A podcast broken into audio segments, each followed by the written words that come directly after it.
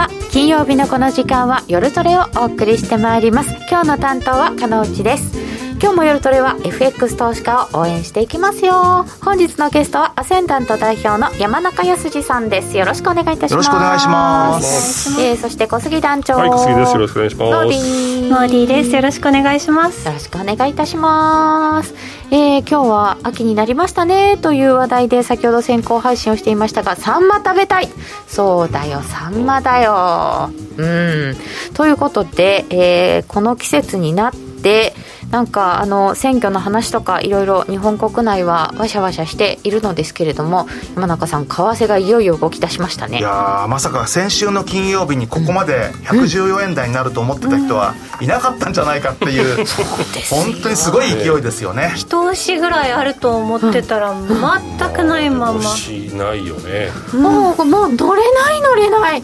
うん、よしドル買いだって思ったのが月曜日。何もせずに金曜日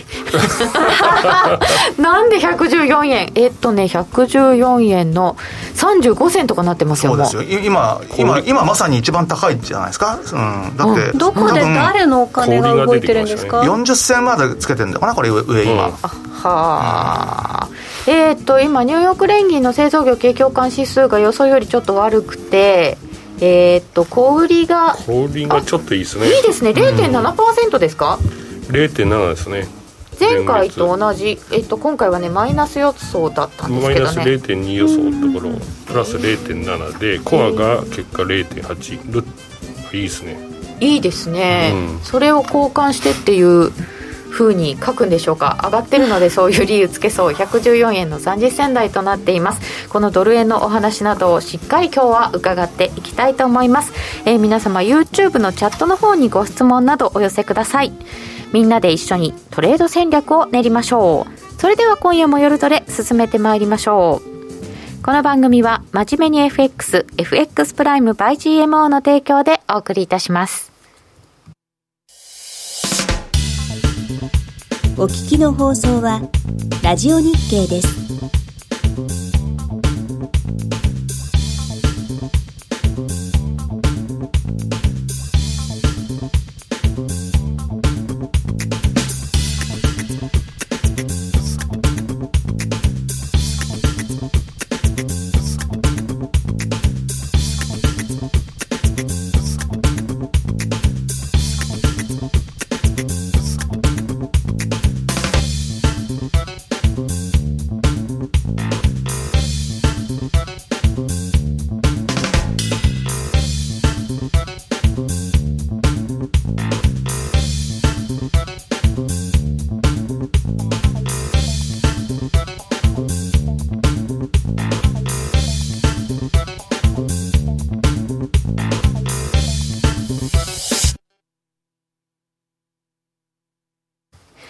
改めまして本日のゲストはアセンダント代表の山中康さんですよろしくお願いいたしますよろしくお願いしますえー、小売りの統計が予想よりもいいってことは、物売れてるんでしょうね。そうですね。うん、まあ、多分皆さんいろいろ買ってるんでしょうね。あまだなんかあの、ちょっと前ですと、こと消費ができないので、旅行とかができないので、うん、その分物を買うとか言ってましたけど、うん、ちょっと経済再開し始めたんですけど、それでも物を買ってる。そうなんでしょうね、多分あのいろいろなものが、だから、買ってるものが昔とは多分いろいろと違うと思うんですけれども、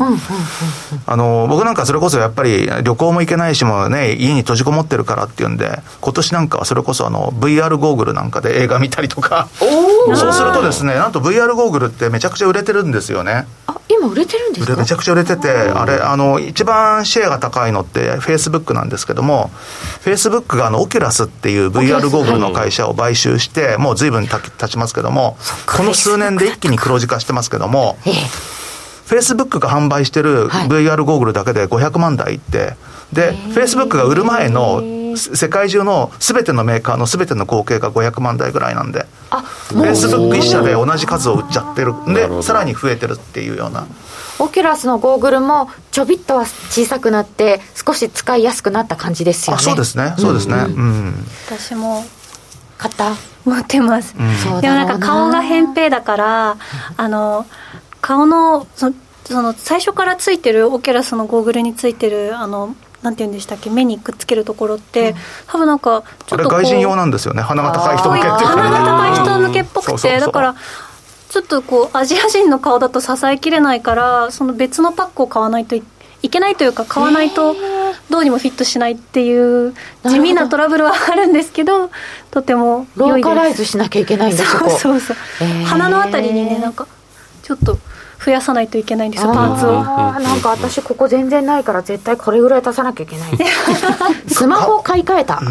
顔の形変えちゃったりして。顔を変えた方が早いかもしれませんね。そんなわけ。そうか。ゲームも売れてるみたいですし、そうそうゲームは売れてますよね。まだまだそういうのも続いてるんですね、それこそそうゲームゲーム機は相当売れてますよね。うん、今年ゲームショーも。ああ東京ゲームショウもですね、うん、VR 部分があってですね、うん、結構その辺は推しが強かったですね、ね、だから多分そういうのも、まあ、中心とは言わないですけどそれこそね家とか車とかっていうよりは、そういうちょっと普段使うようなものが割とそういうんだったら手軽に買うんで意外とそういうのが積み重なると大きいんじゃないですか、そうですね、うんえー、仕事してるふりしながら株のチャートが見られるスマートグラスが欲しい。それはみんな欲しいかもしれない。でも、この辺にチャートが映ってるスマートグラスかけて外とか歩いちゃったら危ないですよ。なるほどね。ねえ。と思ってね。うん、あっと思った瞬間に車にぶつかってるとかね。確かに確かに危ない。気をつけましょう。でもあれ、メガネとかって昔あったけど、今見なくなりましたよね。うん。ウェアラブル。ウェアラブル、あの、グラスっていうか、はい、確かあれ、グーグルが最初試作機かなんかみたいな感じで作ってたけどその後本格的にはなってないですよね。そうですね、なんかいろいろ規制とかもありましあそうなのか、ね、なんか展示会行くとあの工場で使うようなやつはもうガンガンに出てくるんですけど、あの車の中とかにこう手を突っ込めるかどうかとかって結構難しいらしいんですけど、うん、その試作品の時に、うん、その裏がちゃんと見えるようになるようなこうスマートグラスとかそういうのは結構。今スマートコンタクトもできてますもんね。ええー、コンタクトですか？コンタクトコンタクト。あのそれこそ本当になんかそういう映画の世界ありますよね。スパイものじゃないですけど。ミッションインパッシブルなんかねありましたよね。あの日本ですよそれ開発してんの。でただまだコンタクトなんだけどコンタクトから線が出てるってええー、怖い怖い怖い。どっからどう線が出るの？うわ怖い怖い怖い怖い。試作機なんでまだ。あそうかそのうちちゃんとワイヤレスになると思います本当ですか、うん、いやでも。今もみんな目が細まってると思う、えー、これねおお聞きのご覧の皆様が、はい、うん、ということであもう本当に山中さん何でもご存知なのでいろんな話にあちこち飛びそうですけれどまあ円安ですよ。はい。為替に戻しましょう、はい、話はい、はい、戻ります戻ります。えっ、ー、とまず、えー、山中さんが作ってきてくださったそうですね、まあ、ちょうどこのこの1週間とんでもなく円安になったんでじゃあこの円安はどこまで進むのかっていうことで、じゃあ一体なんで円安になってるのかと、はい。えー、いうあたりもですね、ちょっと含めて、えー、円安はどこまで進む、なんで円安になっちゃったのかっていうことで、えー、資料2ページ目というところからいきたいと思いますけれども、円安の理由ということで、まあ、ファンダメンタルな面で、後でテクニカルなのはちょっとチャート見ていきますけれども、うん、えっ、と、ちょうど前回、あの、8月にこの番組に、あの、お邪魔させていただいたときには、うん、アメリカの方のテーパリング11月じゃないかなっていうようなことだったんですけど、まあ、ほぼもうその11月という線で、まあ、今は、まあ、あのー、99%間違いないだろうと。そんで、まあ、年内12月から、まあ、テーパリング開始なんで、これはもう織り込み済みということでどうでもいいんですけれども、問題はですね、この、じゃあ、22年前半ぐらいで、まあ、22年の6月ぐらいまでにはテーパリングが終わる。まあ、ここまでも織り込み済みだと思うんですけど、じゃあ、利上げはいつから始まるのかっていうことで、まあ、市場参加者の思惑がかなり、えー、前倒し方向に来てるかなというふうに思うんですけれども、前回9月のあの FOMC の時の金利見通しというのでは、2023年末までに利上げが3回と。えー、いうのが、まあ一応、あの、今の、まあ見通し、はい、えー、現状での見通し、そして2022年末ではですね、えー、金利見通しの、あの意見を出す人って全部で18人いるんですけれども、はい、よくあの中間値が何パーセント、だから利上げは何回っていう、中間値って結構くだらなくてですね、はい、9人目と10人目の間なんですよ。9人目と10人目そんな単純な。単純だから18人いるうちに9人でちょうど半分じゃないですか、はい、で10人でで、要は半分を超えてくるじゃないですか。だから9人目と10人目の予想値の真ん中はどこですかって。いう。そんなそうそういう、そんな、そんだけなんでですよね、実はね。そんな難しいこと言ってなくて、はい。そうすると、2022年、来年の年末時点での利上げ見通しっていう人が9人いましたと。で、現状維持っていう人が9人なんで、半々なんですよ。ぴっちりぴっちり半分半分。だから、そそうなるとどうしようかっていうんで、まあ、間を取って、それが数字として出てきてるので、なんかちょっと中途半端な数字が出てるぞっていう理由は、そういうことですよね。まあ、今は0から0.25%っていうのが一応、フェードファンドの、まあ、誘導目標ということで、間取ってまあ0.125と。で、仮に0.25%上がるとすると、0.125プラス0.25なんで0.375と。だから、その間を取った数字が出てきてるっていう、それだけですね。そうなんですねはい、あの別にそんな難しいこと言ってなくって、9人目と10人目の間がどこに来てるかっていうことなんですけども、これでも今9対9ということで、まあ、まあ完全に意見は分かれてると。ただ、この意見が分かれてる状況っていうのは、今度、11月にまあテーパリングが決めて、今度12月になるとまた新しく、えー12月時点の金利見通しっていうのが出てくるわけですけども、その時には、おそらくですね、利上げ派の方が増えてる可能性が非常に高いんじゃないかと思います。利上げが増はいえてくる、、ですから9対9じゃなくって、利上げの見通しをする人が例えば1人増えたら、8対10になりますよね、もうその段階でもって。で、そうなってくると、まあ、じゃあ、えー2022年の年末までに、1回利上げが行われるというような、まあ、そんな見方になってくると思うんですけども、場合によっては2022年の第3四半期とか、そういうところの利上げを見込む人が増えてくる可能性もあるかもしれないなっていうことで、で、今まではですね、パウエル FRB 議長の、あのー発言なんかっていうのは、まあ今までは確かにインフレかなり、えー高いペースで来てたけども、まあ今年の年末ぐらいまでには落ち着いてくるんだよっていうふうに言ってたんですけども、ね。この間の CPI 見ても全然落ち着いちゃいなくてですね、はい。ずっと高い水準がもう続いていると。で、こんな高い水準が続いてたら、やっぱりあのー利上げをせざるを得ないというかですね、やっぱりその中央銀行、あの、まあ、FRB は中央銀行という、まあ、あの、ふうに言っていいかどうかは別としてですけど、まあ、中央銀行なんで、まあ、中央銀行って基本的にやっぱりインフレと戦うっていうのははい、かなり重要な役目だと思います。はい。あのー過去のドイツとか、はい、もう特にあの、そうですね、ドイツなんかハイパーインフレーション経験してるんで、もうインフレともう絶対抑えるっていうような、インフレのもう目が出てきたら積むぞっていうような。で、アメリカの場合はプラス雇用みたいなね、話でずっと来てましたけれども、ただ、やっぱりインフレの目が出てくるっていうのは、それなりに警戒感はあるのかなっていうことでですね、で、特に今年に入ってからの何が気になるのかっていうと、エネルギー価格がはい。とんでもなく上がってるんですよ。で、このエネルギー価格が上がってるっていうのも、まあはい。実は円安の一つの理由ではないかなっていうふうには思えるんですけれども、まあ日本って結構やっぱりその原材料とかっていうのは輸入する国なので、まあそういうものがね、あの、買う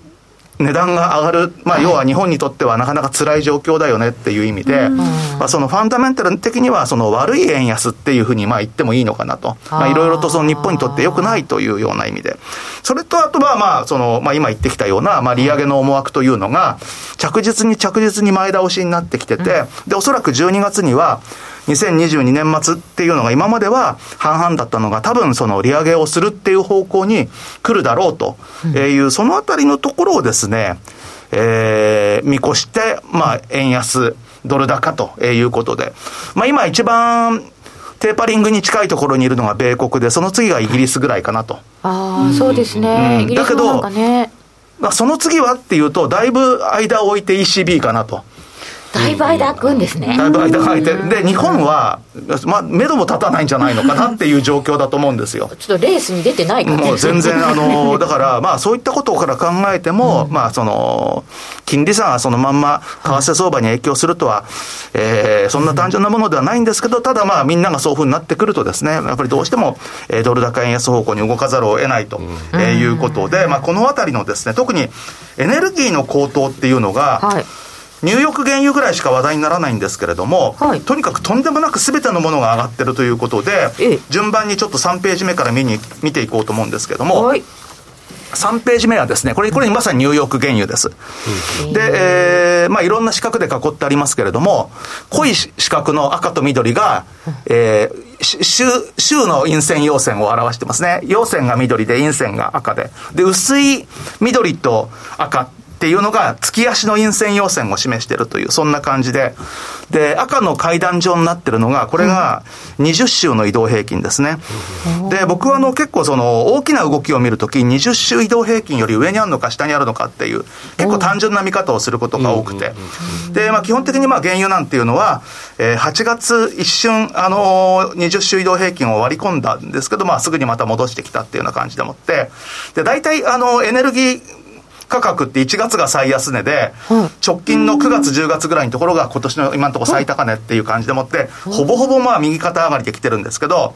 でもタイトルにある通りです。ニューヨーク原油は年始からもうすでに1.7倍です。1.7倍。だからガソリンスタンド行ってガソリンは多分間違いなく上がってると思いますよね。ちょっとずつちょっとずつきっとはい。私この間ニュースで読んだ時7年ぶりの高値ですって読みました。そうですよね、はい。はい、僕もこの間行ったら、ええ満タンにしてくださいって言ったらですね、9800円ぐらい取られましたもん。ちょっと痛い感じ、ね、もう結構1万円近いぞっていうようなね、うん、あの、だから結構上がってんじゃないかなと思いますよ、ガソリン価格は。はいで、まあ、ニューヨーク原油はそうなんですけれども、はい、ニューヨーク原油が大きく上がった理由の一つにですね、はい、天然ガスが上がってくるからっていうのもあって、うんね、天然ガスが上がりすぎて、ニューヨーク原油っていうか、要は原油の方に少しね、うん、あのー、需要が移ってきてるっていうような。使えないから。そう、高すぎて使えないっていうね。うん、で、次の4ページ目はですね、これニューヨークの天然ガスです。あ、これが天然ガス。はい。天然ガスの価格はもう原油以上にぐーっと右肩上がりですよね。原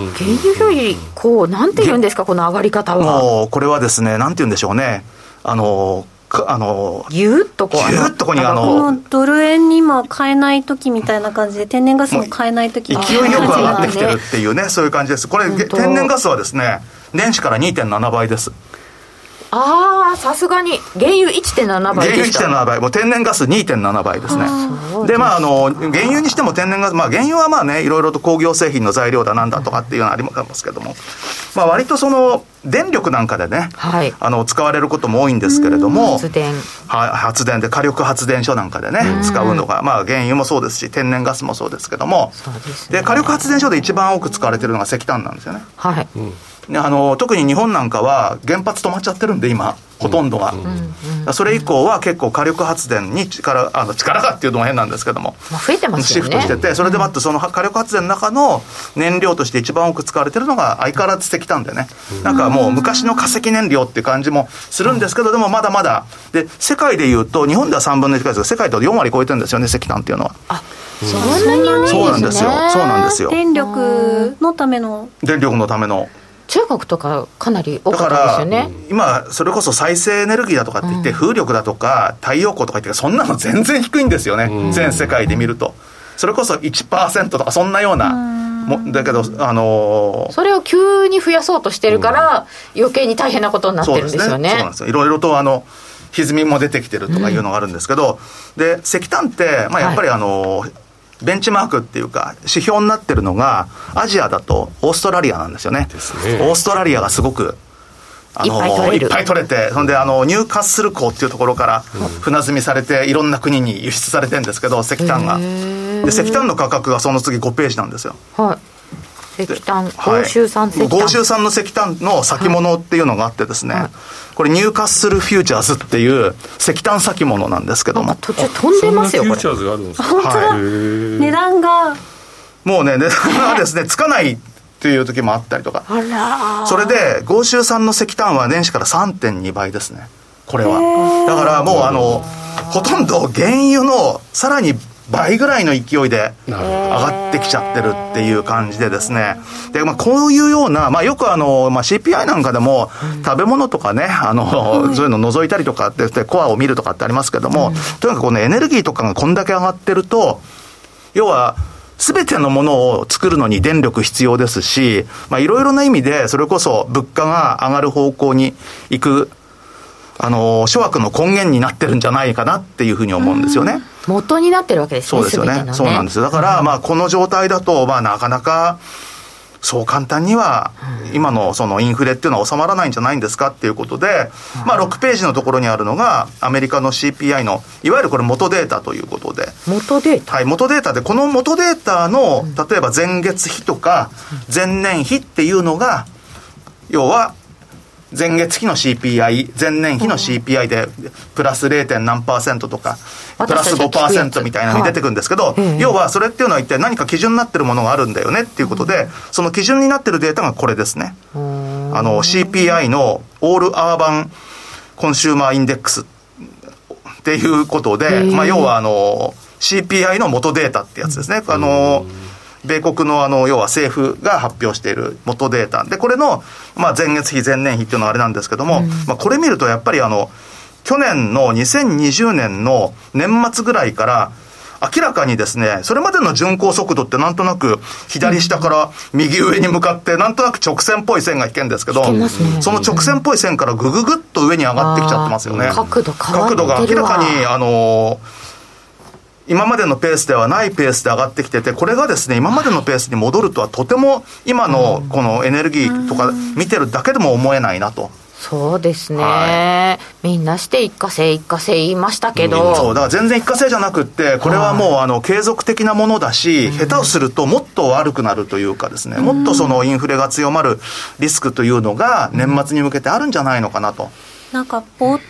あの冒頭の頃にコメントとかで、これは悪いインフレですインフレですかっていう質問があったりしたんですけど、まあ、悪いインフレかと言われると、あのまあ、コロナショックでね、あの、はい、まあ、そのコロナショックというか、そのコロナでいろいろなことがおかしくなっちゃったんで、うん。まあ、いいか悪いかというと悪いんですけれども、まあ、しょうがなくなってしまってる部分っていうのは結構多いですよね。需要が急激に増えたっていうのもありますし、今書いていただいてるんですけど、クリーンエネルギーが重要とされている、そんな時代のジレンマ、なんか、いきなりあの石油関係の開発の会社があの開発しなくなりましたよね、お金もつかなくなりましたし。そういう状況の中で、でもまだいるんだよね、石油とか石炭っていうところで、これ本当にあのこの冬の寒さ次第でもっと上がるかしらっていやもっと上がると思うんですね、寒くなって冬になると今度はそれこそあのヒーティングオイル灯油とかそういうのの価格っていうのがまた上がってくるかなと思いますし、あとは中国に至っては電力が不足しててなんかどうも大変っぽいじゃないですか、そうなんあの諸悪の根源はオーストラリアと喧嘩したからとも言われてますよね。ね、オーストラリアだったら石炭輸入しなくなっちゃったからっていう。これ中国そうその中国とオーストラリアの関係ってがすごくその、まあ、悪くな悪くなってかもともとよくはなかったんですけど悪くなってです。その中でも石炭が3.2倍になってこれ中国と関係良かったら一体どうなっちゃってたんだろういやもっと上がってたんじゃないですかだから。うん。だからこれ多分中国きっと最終的にはもう、はい、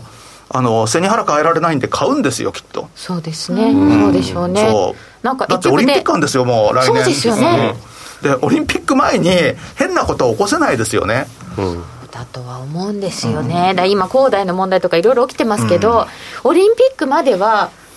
なんとか持たせるはずだっていう。そうそうそう。思いますよ、うん、あの、オリンピックは失敗させるわけにいかないですよ、ああいう国にとってはね。ともね、思うんですけどね。そうなんですよ、えー、あそうそう、ラニーニャの時って冬が厳しくなる。なんかそう。えじゃあこの円安が続きそうな空気感とエネルギー高が続いて凍えますね今年の冬は。カナダとかオーストラリアちょっともっと行きそうですね。いや行くんじゃないですか。オーストラリアちょっと出遅れて、ようやくちょっと上がってきて出てきましたよね。5ドルねあの、5ドルカナダドルの特に大円っていうのが最高だと思いますね、うん、はい。でこの間僕もちょっと調べてたんですけども、はい、原油天然ガス石炭、こういうのどこの国が一番出てるのかなっていうんで、うん、天然ガスなんかだとロシアなんですけど、うん、ちょっとロシアルーブルは取引するにはっていう感じするじゃないですか、で見ていくと原油なんてアメリカが一番なんですよ。ほうほうほうほう。あそうだシェールから。そうなんですよ。であとカナダなんていうのはやっぱ多いんですよね。カナダドルもそうそれで、まあ、原油価格も上がり天然ガスも上がってるんで、はい、今シェールオイルとかシェールガスが全然もう、うん、あのー、採算取れちゃうんで、まあ、そういったことから考えるとドルが強い、はい、カナダドルも強い5ドルも強いって。そうするとやっぱりドル円でドル買って、5ドルあるいはカナダドルタイドルでもって買うっていうふうになるともうこれクロスの資源国通貨買い円売りっていうふうにしかもうならないですよね。これ資源？国買いなのか。一気に様相が変わりました、はい、なんか23週間ぐらい前までは5ドルポンドとか買っちゃえみたいな雰囲気もあったんですけど全然なんかこう全部上がってクロス円が軒並み下がってか円安な感じなのでなんかこう空気感が変わって、はい参ったなって感じですね さっき悪い円安ですか、質問もあったんですけど、円どっぽ安っていう雰囲気が、ちょっとなんかじわじわ嫌なんですよね。そうですよね。だって先週金曜日、雇用統計発表直後の水準から比べると、はいもう3円上がってますからね、すでに。いや本当に1週間ですよわずか1週間で3円って、これ尋常じゃないです。ドル円の上昇っていうか、ドル円の動きとしては、すごく大きいと思います。そうですよね、うん。4年間何もしてなかったのに。そうそうそういや本当。動いてほし本当に。いと思ってたんですけどちょっと動きすぎ。しかもその裏では別にユーロドルが下がり続けているわけでもなく。そうなんですよ。だからユーロ円も上がってるじゃないですか。うん。で、ユーロドルは確かにそのドルが強いという意味では、まあドル買いユーロ売りなんですけれども、逆にユーロ円ではユーロ買われてるんで、結構相殺しちゃってるんですよね。おーだから、まあ、今、あのクロス円、とにかくもうユーロ円も強い、ポンド円も強い、だけどやっぱり5ドル円、カナダ円っていうのは、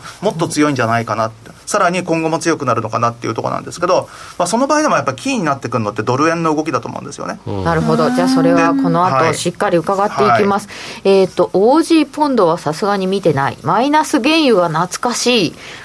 あ、資源国他どこでしょうか。逆にユーロが不気味なくらいおとなしい。ねオーストラリア、カナダはわかる。ポンドがわかりません。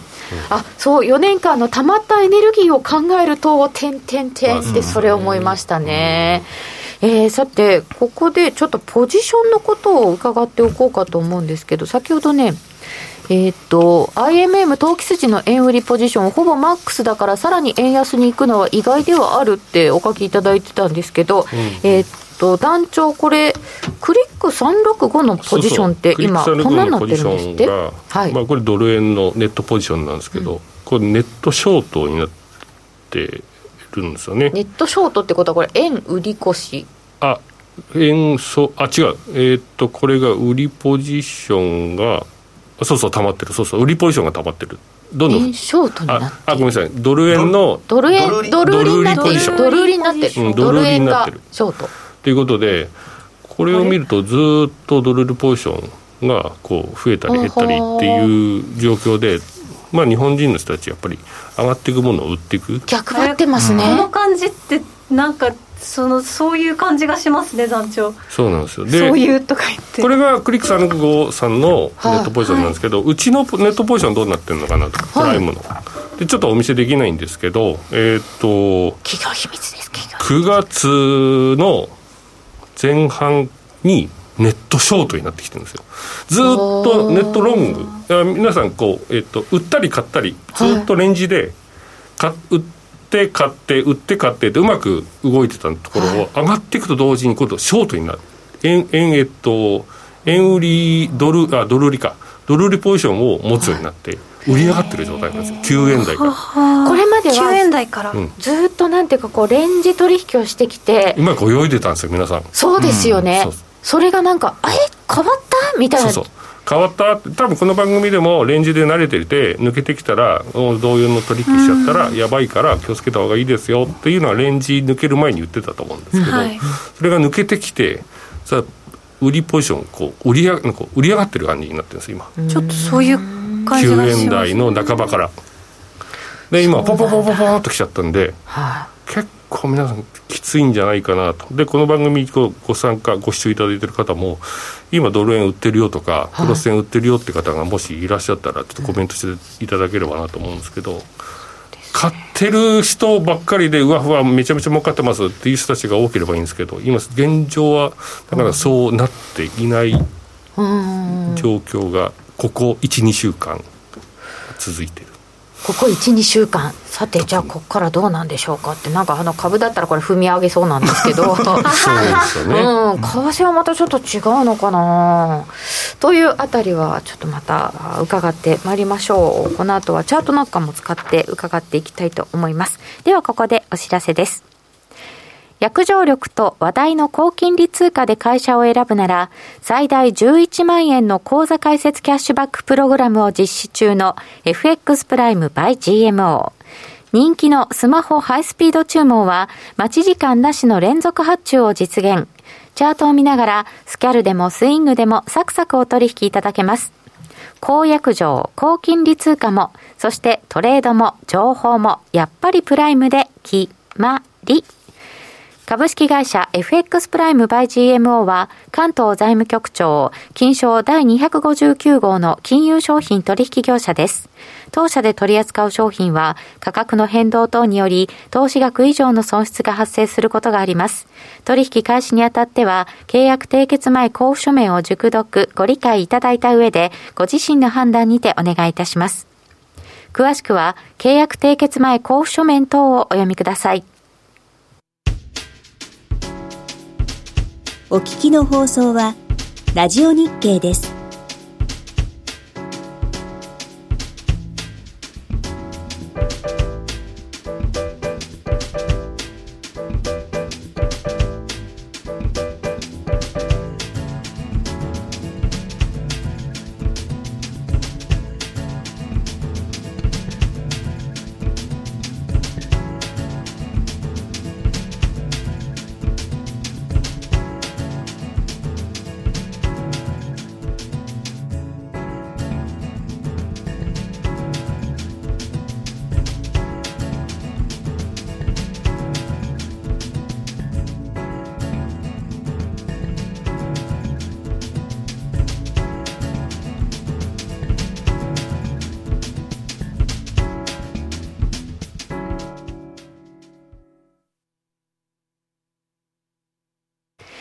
続き山中康さんにお話を伺ってまいります。山中さんなので私はこれを聞きたかったんですけど、今回この水星逆行がきつい気がするんですけど、どうですかこれ？そうですね。あの、水星逆行の時って、はい、結構そのチャートのポイントが聞きにくくなったりとかですね、荒っぽい動きになりやすいというのはあるんですけれども、はい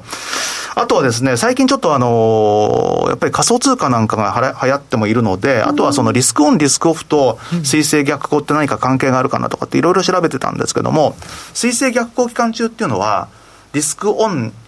にガーッと動いたりとか、リスクオフにガーッと動いたり、割とワンウェイに動く傾向があるなっていうふうに最近思いました。上とか下とか決まってじゃなくて、どっちかにどっちかに一方向に行っちゃう可能性があって、で今回は、例えばビットコインなんかめちゃくちゃ上がってるんですよ、水星逆行期間中に。で、まあ、ドル円もまあ上がってますよね。で株なんかも上がってるんですよね。そうなんです、今回はね。だから、まあ、そういうような感じで、今回のリスあの水星逆行はリスクオンかなと。前々回は1月31から2月21だったんですけど、ここ株はガーって下がってて、うん、まあ、あのちょっとチャートに私あの色染めて見てたんですけど、3回に1回ぐらいは機能するんですよ。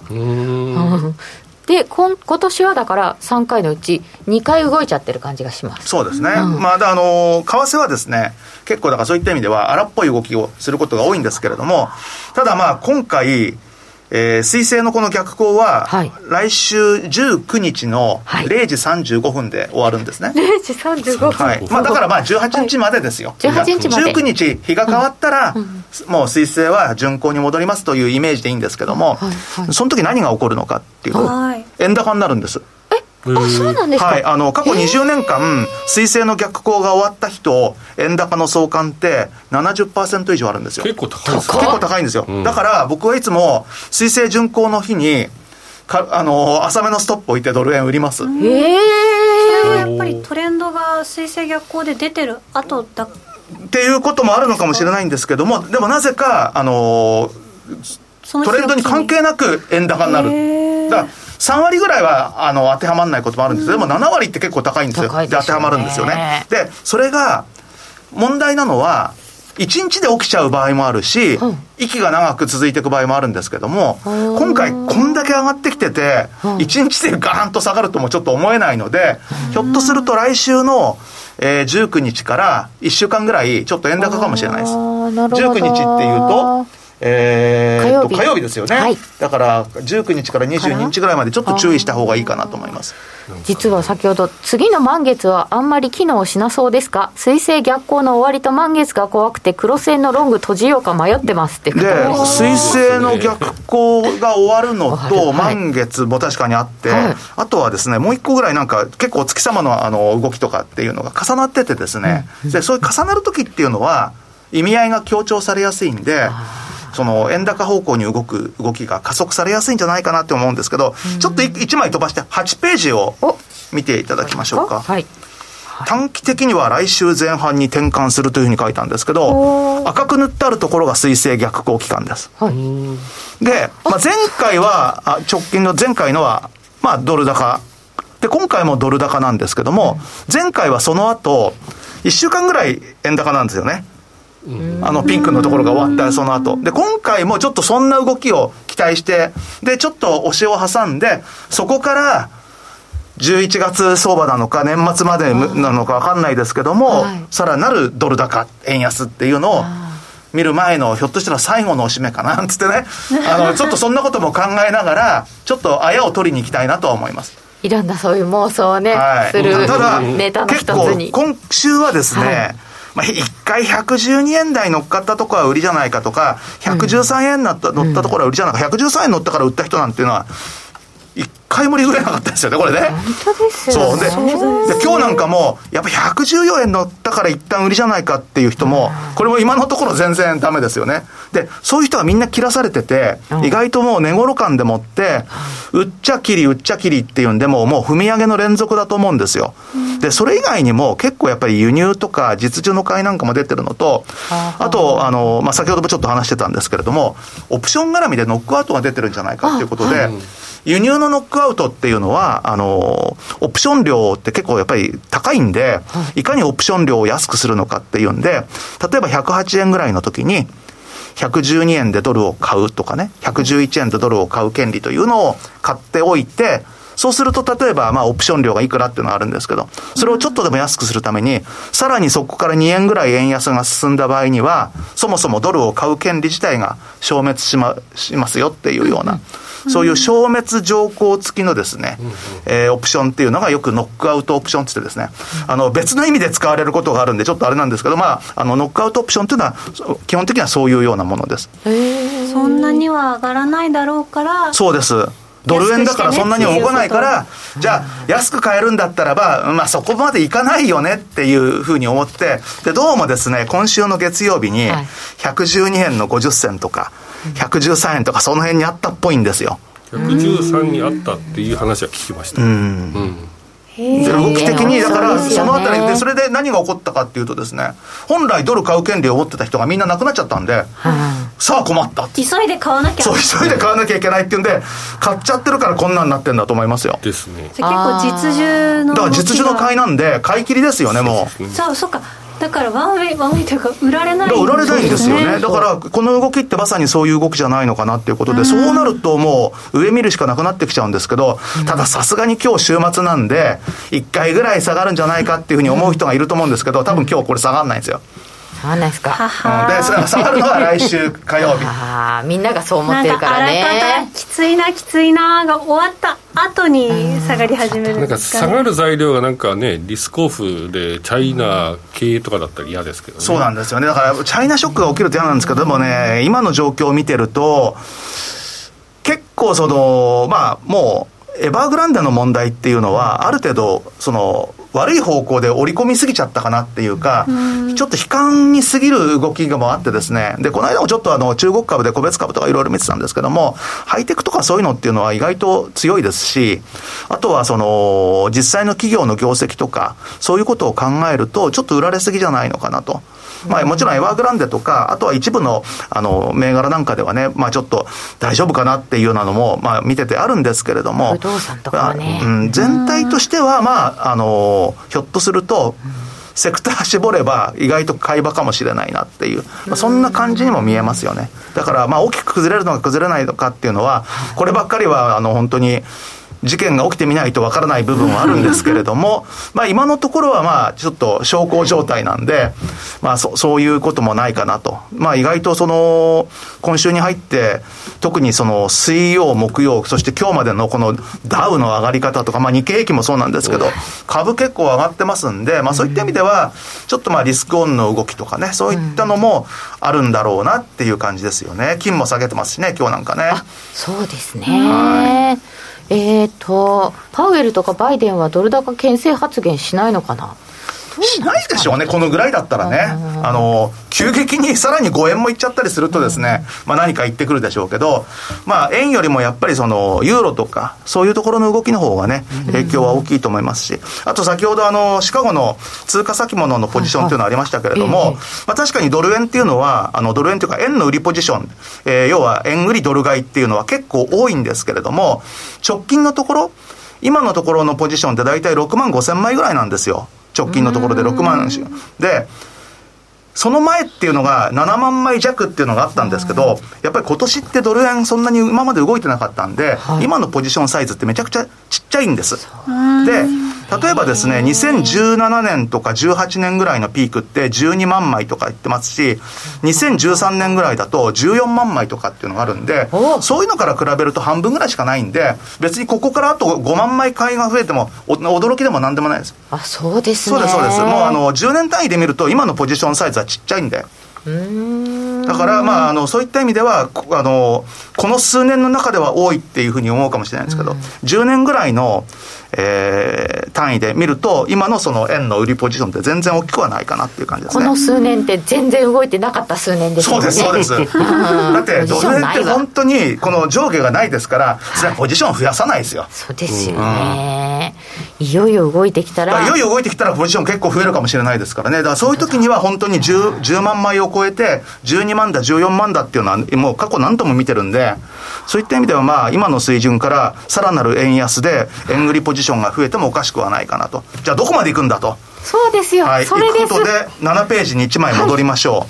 もうね、すでに結構ターゲットに1個、あの、一番近いターゲットには近づいてきちゃってるんですけれども。現在114円の40銭台でございます。びっくりですよね。で、114円台っていうか、まあ、あの、今週に入って、まあ、先週の金曜日の段階で、去年のコロナショック前の高値を上抜け、今週の月曜日に2019年高値を上抜け、じゃあ次はっていうと、じゃあ2018年ってことなんですけど、2018年高値って114円の55銭なんですよ。あこれ今日行くんじゃないですか、この調子だと。もう取らないと気が済まないですかね。ねあと10銭そこらでしょ？これ行かないと気が済まないでしょっていうことで、まあ114円の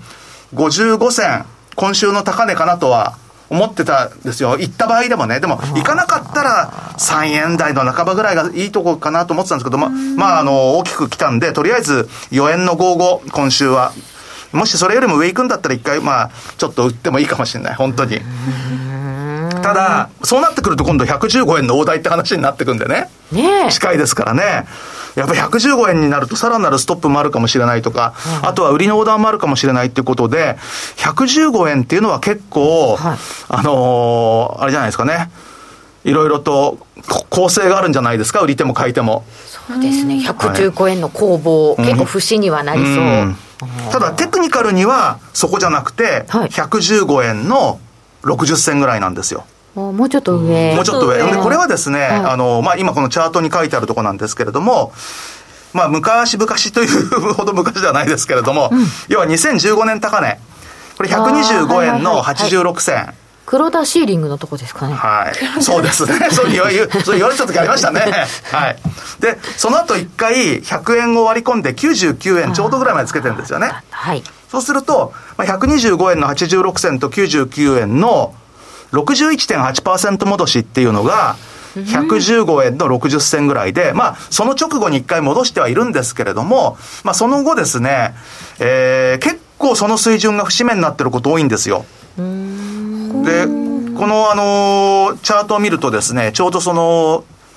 緑色のところとグレーのところとの境界線が、その61.8%の115円の、えー、まあ大体60銭ですね。598って書いてある。まあ60銭なんですけども。で、その後、例えば2017年の高値っていうのは何度かその水準で跳ね返されてますし、で、その翌年の2018年っていうのは、まあそこまでは近づけずに、まあさっき言った114円の55銭っていうのが、まあ高値になってるんですけれども、まあテクニカルにはなんとなく115円の50銭っていうのが、いいとこかなという。で、実はですね、まさかこんなに速いペースでいくと思わなかったんで、今年の年末までのドルの高値115円の50銭ぐらいと。いうふうにあの思ってたんですけど、なんかちょっとこれだと、下手したら、10月についちゃうかもしれないなっていう感じで。え、でもじゃあ、それで一旦今年の高値かもしれない？いや、だから、115円の50銭っていうのはちょうど115円の大台も抜けて、うん、一旦買ってる人は売りたいなと思うでしょうし、さすがにそろそろ今度は売りたい人も出てくるのが115円超えかなっていうところも思うので、そこから116、117っていうふうにいくよりは、まあ、あの、今日のところは僕は114円の55銭じゃないかと思ってます。それでまあ来週1回それで下げて、多分1円ぐらいの調整は入るんじゃないかなと。で、そうこうしてですね、本当だったらば、まあもうちょっと調整が入ればあれなんでしょうけど、入らないとすると、115円の50銭で止まらない可能性もあるんですけども、一応マックスということで考えると、これもあの赤い線が引いてあるんですけども、2016年の年末高値、はいはい、これがね、118円の67銭。はい。ちょっとでもそこはないかなとは思うんですけどもね、あのでも、まあ、こんだけ勢いがあると、ひょっとしちゃうかもしれないなということも含めてなんですけれども、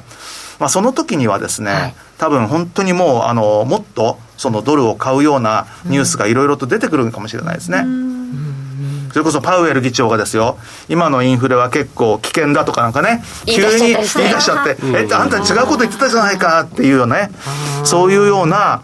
ことが出てくる。なんかもっと何かないとここはいかないと思うので、まあ一応あの、現状ではまだ115円台半ばがかなり強いレジスタンスにはなり得るとは思うんですけど、ただまあそこに向かってることも間違いないでしょうね。ここまで全然押し目がないんですけど、こういうふうになってくると、でも一旦調整入ったとすると、調整は調整で1円とか来ちゃうんですよね。いや、来るでしょうね。来るでしょう、ね、だって3円上げてたら1円入ったっておかしくもなんともないですけども、うんね、もっと入るかもしれないですよね。そうなんですよね、うん、思った以上思った以上のあるかもしれないですよ本当に。ボラが上がってる可能性はありますよね,、うん、で、ね、待ってたらでも今度時間的な調整で終わる時もあってだらだらこ来られちゃってね。そう横が続いてとか112円っていうのは調整が入った時にいかにも、これもこのチャートで見るとですね、はい、まあ112円っていうところをずっと逆に今度は左の方に見ていっていただくと、はい、今回、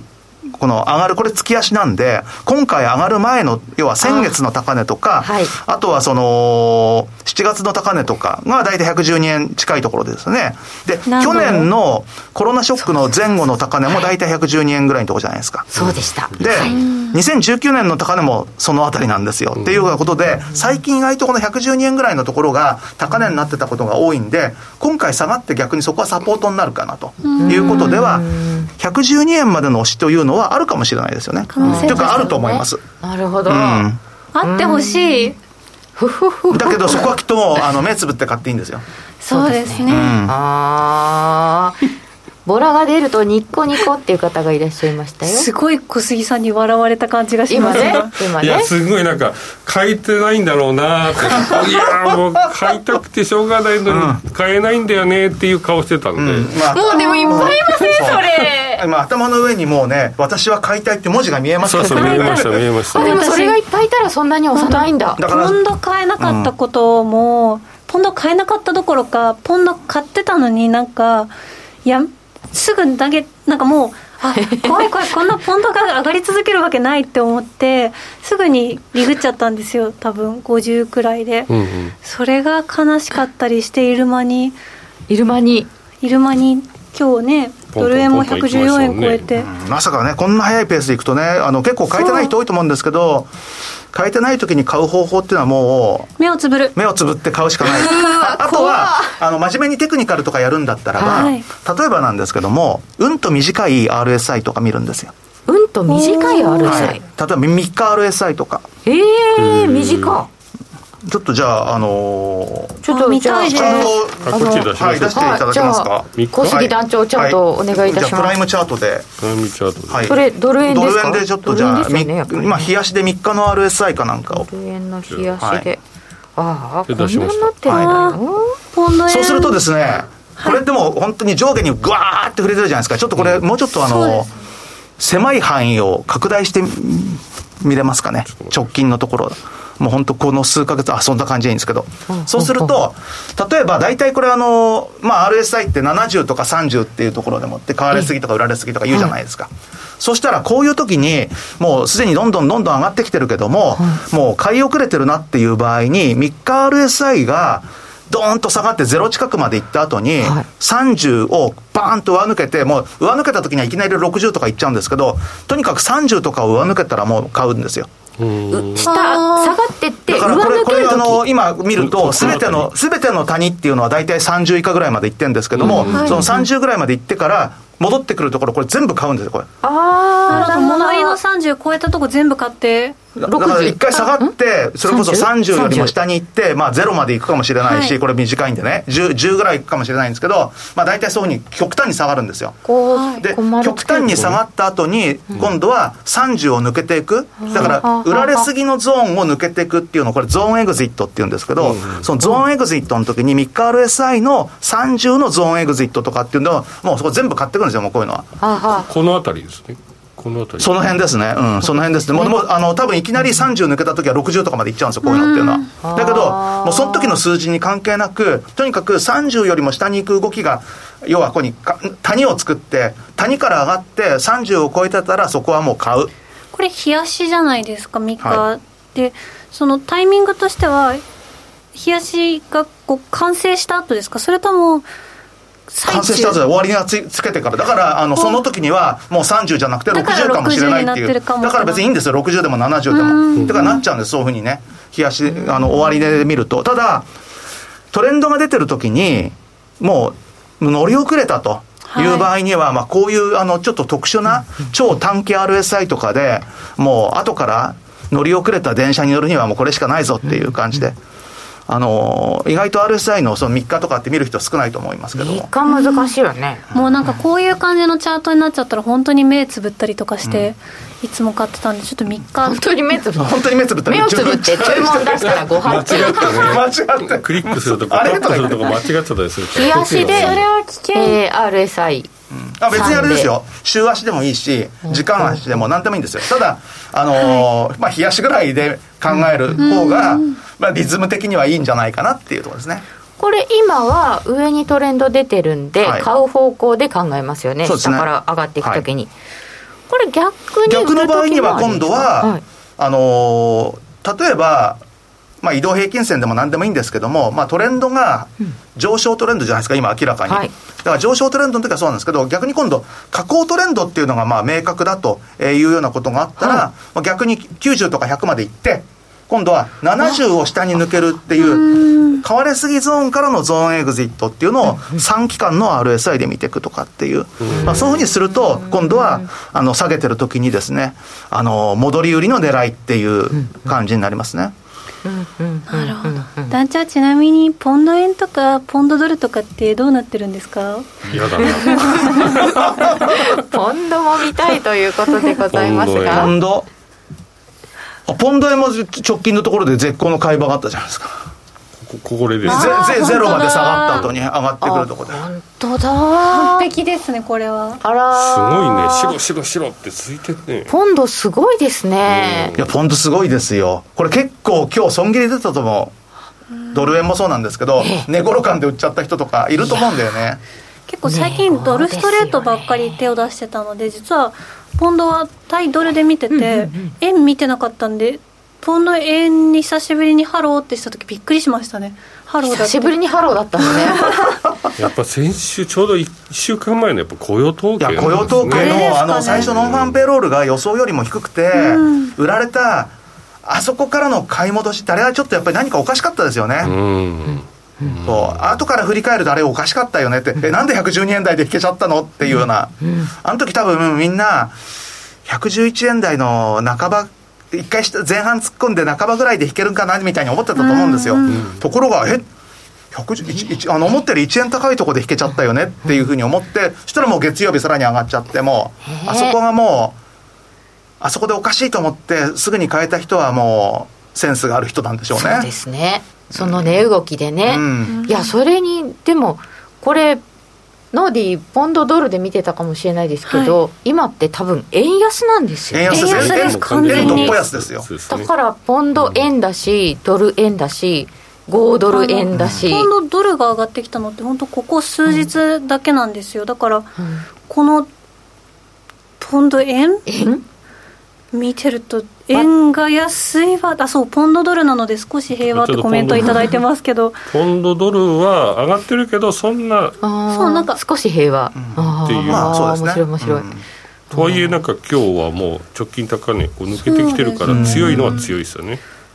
強いしなんかこうドルが強いわけではないんだなっていうのがこうドル円だけ見てるとピンとこない部分、円どっぽ安ですよね、うんドルドル高なのかなと思ってたんですけど、こう、ものによってだいぶ動きが違うかな。そうです、だからいあの先週の雇用統計まではドル高だったと思うんですよ、はい。あそこなるほど。あそこから円安になっちゃったんですよね。ね。なんかまさにこうなんかあんまり円主導じゃないくなってきましたよね、みたいな話をしてドルが高くなったら円も高くなってるって思ってたらこんなこんなついていけないですよ。本当にね、今までだったら本ね、ドル高、円高なので、結局動きませんねっていうのを決まりのように。なんなんでですか こんなに？結局やっぱり話に戻るとエネルギー価格、まあ、だからそのエネルギー価格の上昇でインフレ懸念がまあますます増大していく。となるともう来年の第3四半期にアメリカは利上げに動くんじゃないかっていう。あというかそれ僕の考えですよ。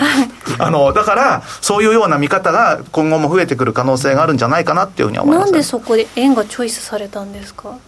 日本だって経常赤字になっちゃうじゃん、こんなに原油そうですね高かったら。だから悪い円安っていうか、だから日本はそのエネルギーにしても、原材料にしても、何でも輸入に頼ってるじゃないですか。だからそういった意味では、円安になればなるほど、ますますコストが上がっていったりとか、まあ、いろいろとその日本にとってよろしくないというような意味での、その日本売り的な円安っていう感じですよね。材料にされているのかもしれないですけど、なんかちょっとそれが気になりますよね、やっぱりカナダ買われて、5ドル買われて、で、円売られるっていうことになると、ああ、資源のないだから資源国通貨外のだから資源国っていうのは、そうそう、さっきも話途中であったんですけど、まあ、要は、ロシアはちょっとあれだよねって、で、中国もあれだよねと。で米国っていうとドルだよねっていう話になって、それ以外のところだと、やっぱりカナダ、オーストラリア、あとはですね、あの南アフリカとかね、ランド。ランドとか。そのあたりは、まあ、あの資源、あのそういうなんか取れますよね、いろいろ取れる。原油、天然ガス、石炭とか、そういうので、あのどこの国が多く出てるのかなっていうのを見ていくと、そういうところがありますね。ランド円がすごいラランド円ランド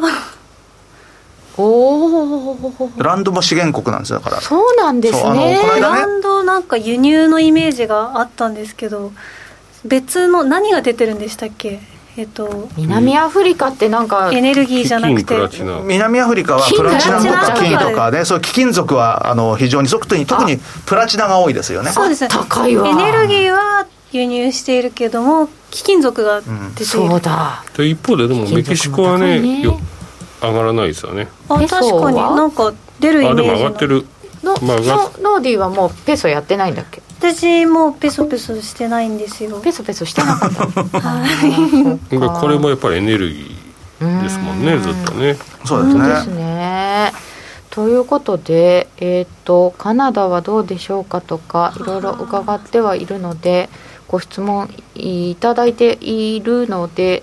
この後、山中さんに少し延長でお話をしていただこうかなと思います。団長チャートで見ていただじゃあね、ちょっとね、きましょう。あの、パパッと早口で。はい。石石炭はね、はい中国、インド、インドネシア、アメリカ、オーストラリア、ロシア、南ア。天然ガスはアメリカ、ロシア、イラン、中国、カタール、カナダ、オーストラリア。で、原油はアメリカ、ロシア、サウジ、カナダ、イラク、中国。通貨だとどれだ？でそれでいくとやっぱり、あれですよ、やっぱりオーストラリアとカナダでやすよ。っぱそうか、ねあとアメリカ。だからそうするとやっぱりあのカナダ買い円売りとかあー。5ドル買い円売りが一番ですよね。そろそろお別れのお時間でございます、この後は YouTube 延長配信でお楽しみください。ラジオの前の皆さんとはまた来週です。今日の担当は金内でした。この番組は真面目に FXFX プライム by GMO の提供でお送りいたしました。山中さんどうもありがとうございましありがとうございまた。